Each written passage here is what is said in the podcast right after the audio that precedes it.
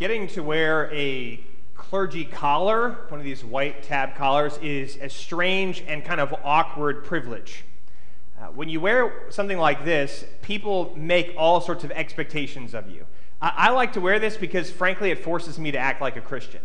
You know, if I go to the grocery store and someone cuts in front of me in line and I'm wearing this, I have to say, well, yes, of course, you may go right ahead.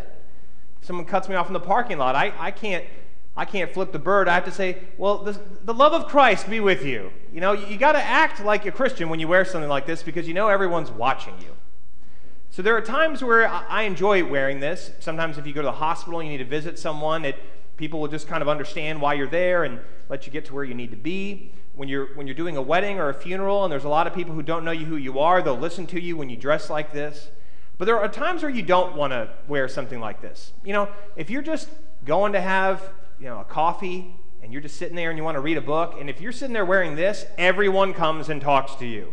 And just about most of the people that come up and they say, Father, it's been a long time since I've gone to confession. And I always say, Well, in the name of Jesus Christ, you're forgiven. Get, leave me alone, you know.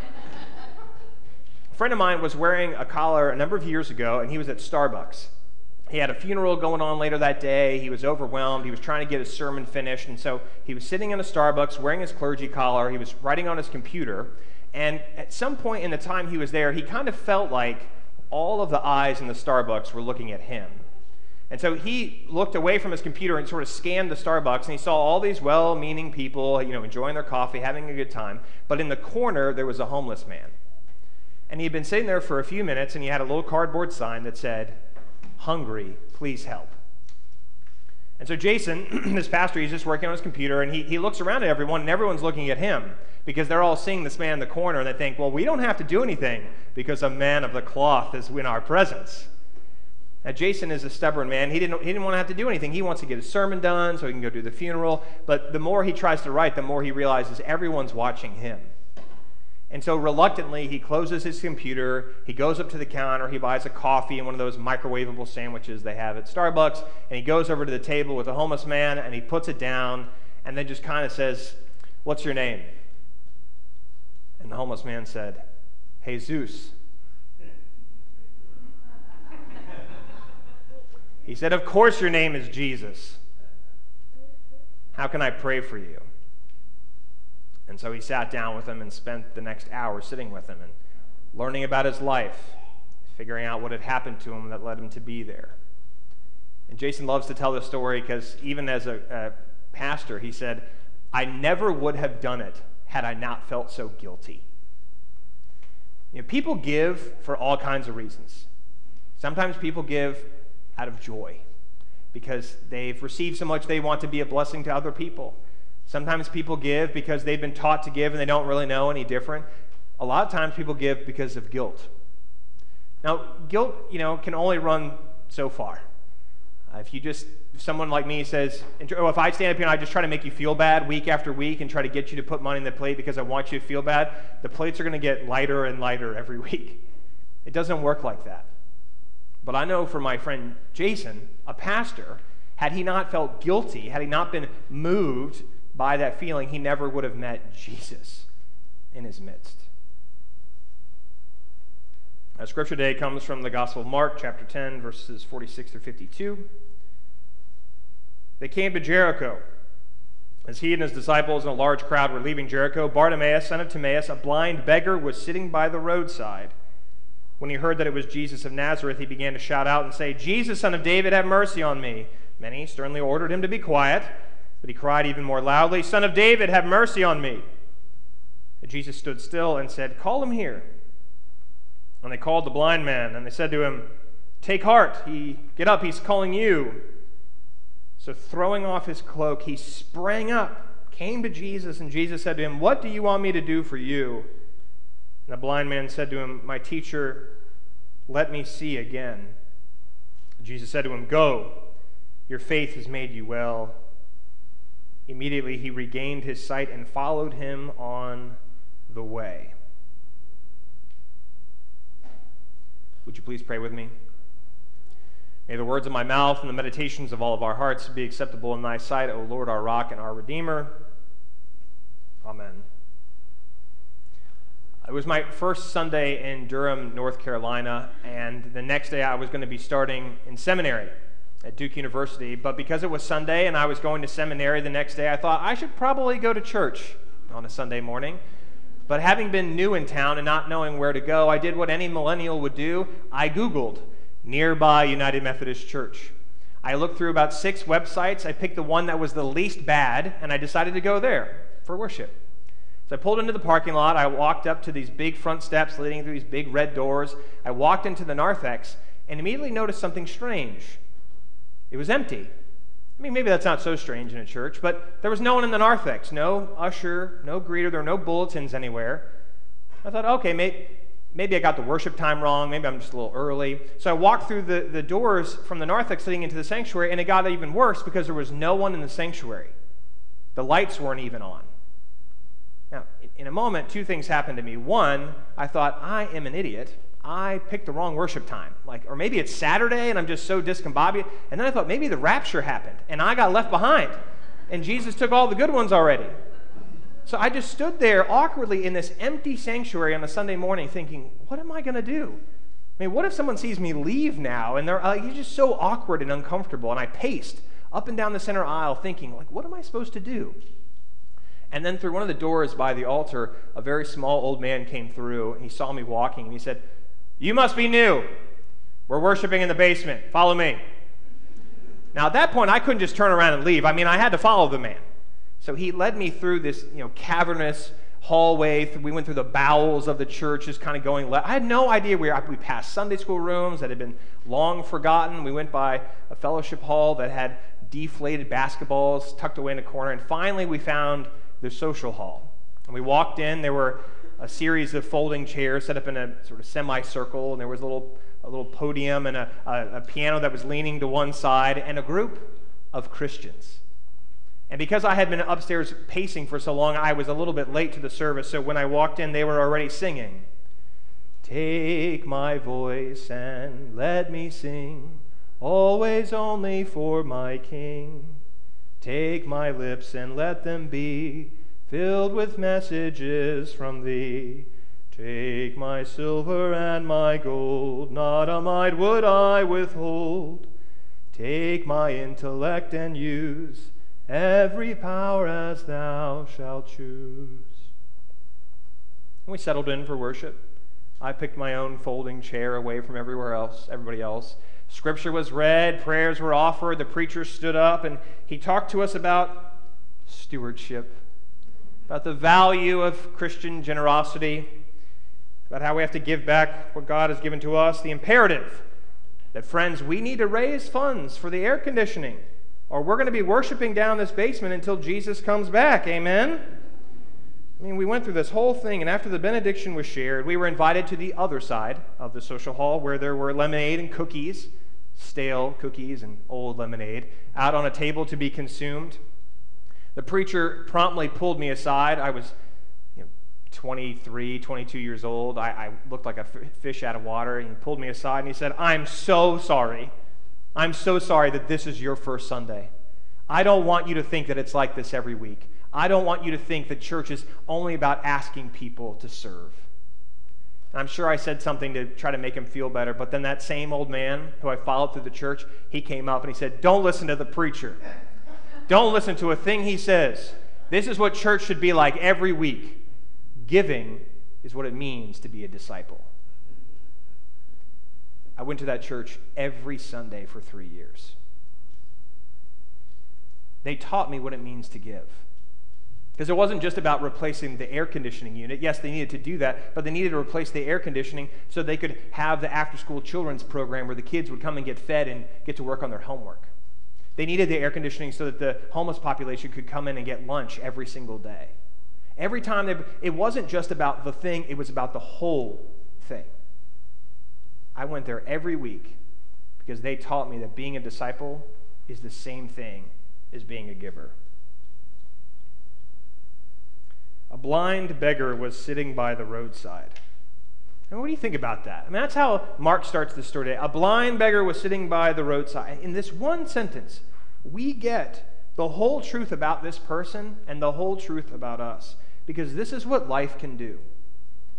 Life can be everything we want it to be.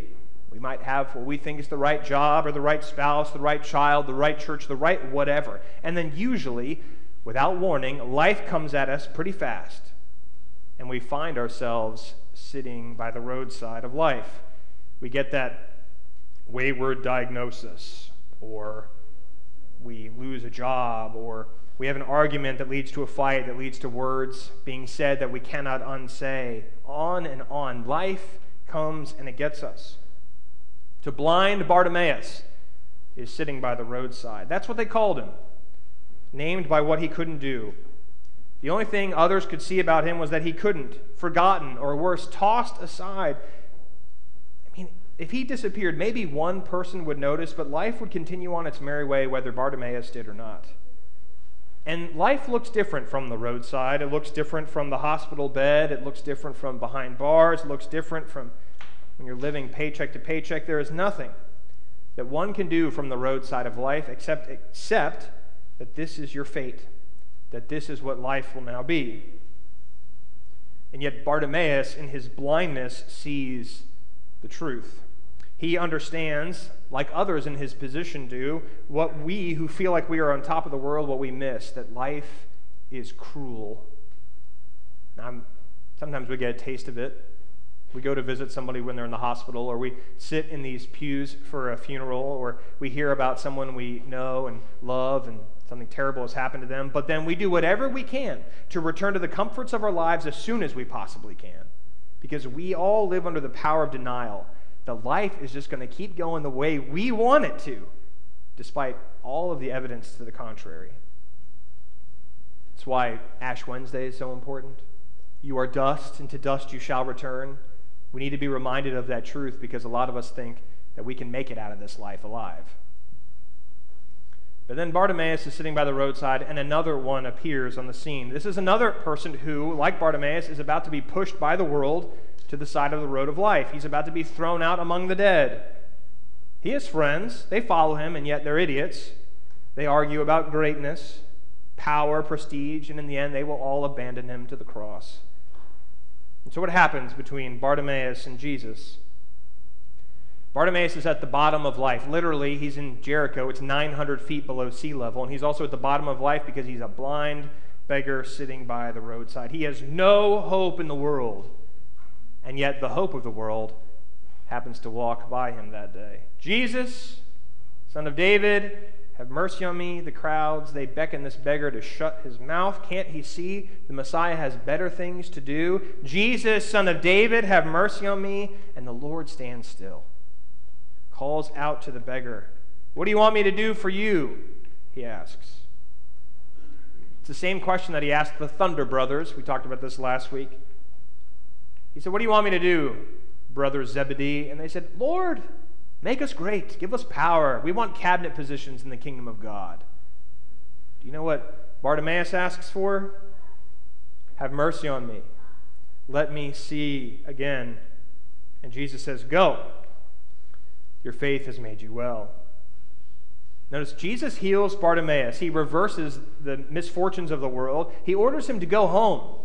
Go live the life that you didn't get to have, Bartimaeus. But Bartimaeus didn't do it. I mean, think about that. You, you, you've been given the one thing you want. You can go and get everything, but he doesn't. Because if Bartimaeus had gone back to a normal life, we wouldn't be talking about him today. His life changed, but he didn't choose to go back. Scripture says he followed Jesus on the way. Jesus is in the business of transformation of taking us from where we are to where we can be. And that's what church is all about. It's, it's not just singing a few songs and having a few lofty thoughts and a few warm fuzzies to make ourselves feel better until we come back next week. We do all of this because it changes us.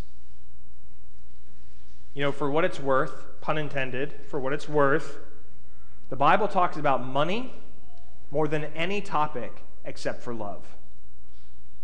The Bible talks about money more than any other topic except for love, which, of course, are related to each other. Where your treasure is, there your heart is also. I heard someone say that one time. Following Jesus on the way is all about coming to grips with a new reality in which the giving of ourselves is the only way we know how to live because that's exactly what Jesus did and does for us. How we give, whether it's our time or our talents or our tithes, they connect with how we and others get to have little slices of heaven here on earth right now. Or to use the language of Scripture today, they give us opportunities to have our eyes opened to the truth in our midst. Now, I've only been here a few months, and yet in the short time I've been here, I, have seen the transformative ministry of God through our church. We welcomed gobs of kid, kids into our church for vacation Bible school this year. My kid keeps singing about the train of glory. I need him to learn other songs. I mean, Vacation Bible, we, we opened up our doors and we brought kids and we taught them about discipleship. We taught them about Jesus. We encouraged them to get school supplies so that we could bring them all together to show them the power of what it means when we work together to accomplish something that we never could on our own. We took our youth from our church and we sent them far away to the distant, outstretched reaches of Roanoke, Virginia for a hometown mission trip. They got to live out their faith by loving their literal neighbors. We restarted all of our Sunday school classes, all of our small groups, in which, through the powerful work of study, we've grown in Christ likeness. We've brought back our different music offerings from the praise band here at the early service to the bells that are going to be at our 11 o'clock service to our kid choirs. We've had Celebrate Recovery on Wednesday nights, a beacon of hope to people who feel no hope in the world. Again and again, all of these things we do they're only possible because of our giving the giving of our time, the giving of our talents, and the giving of our tithes. Generosity, it changes us. Literally, physiologically, when, when you give, you, you release endorphins. That's why on Christmas it's always more fun to see people open the presents you got for them than it is to open your own. Our bodies, they react when we're generous. But it's not just about the short term, it's also about the long term because our giving now makes things possible for a future we cannot even imagine. So, because I've only been here for a few months, I think I've now finally been in every room in our church. I, I don't know if you know, this is a big building. It kind of just goes and goes and goes. There's closets and hallways and rooms. It's a big building. Well, a couple weeks ago, I found a room for the first time. It's called our history room. Did you all know we have a history room? It's kind of tucked away down in the basement. There's this giant quilt hanging on the wall with images of the history of Methodism. We have pictures of the church over 100 years of our history. We, we have all these detailed records. It's an incredible room. So this week we got a knock on the door from a woman. And she said, I'd like to spend some time in the history room. I said, Well, thanks be to God. I know where that is. Let me show you. I'm aware of this room in our building. She grew up in this church. She was baptized in this church. She was married in this church. And she moved away, and it's the first time she's been back in almost 30 years.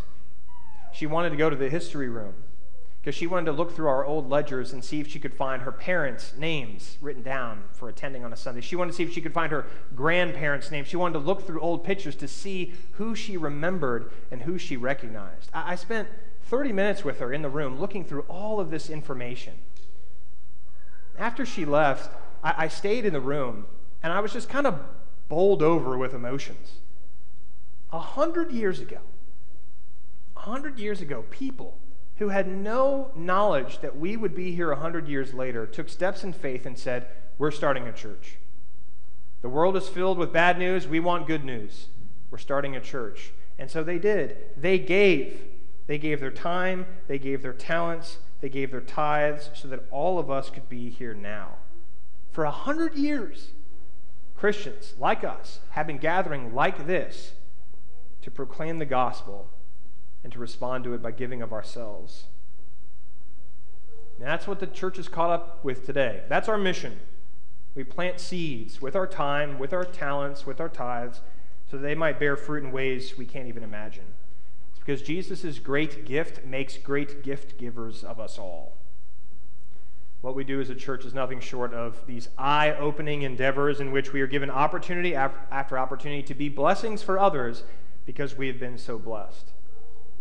We might not like to admit it, but all of us are a little like Bartimaeus. Life has knocked us down at one point or another. We've faced the weight of the world come crashing down upon our shoulders. We've felt abandoned to frightening fates in the ditches of life, and then Jesus comes to us in the ditch, meets us at the bottom, in our sins, in our shortcomings, the great gift giver comes to set us free. He opens our eyes to the way and the life and the truth. Go, he says. Go. Your faith has made you well. What happens next is up to us. So I offer this to you in the name of the Father, the Son, and the Holy Spirit, one God now and forever. Amen. Would you all please pray with me?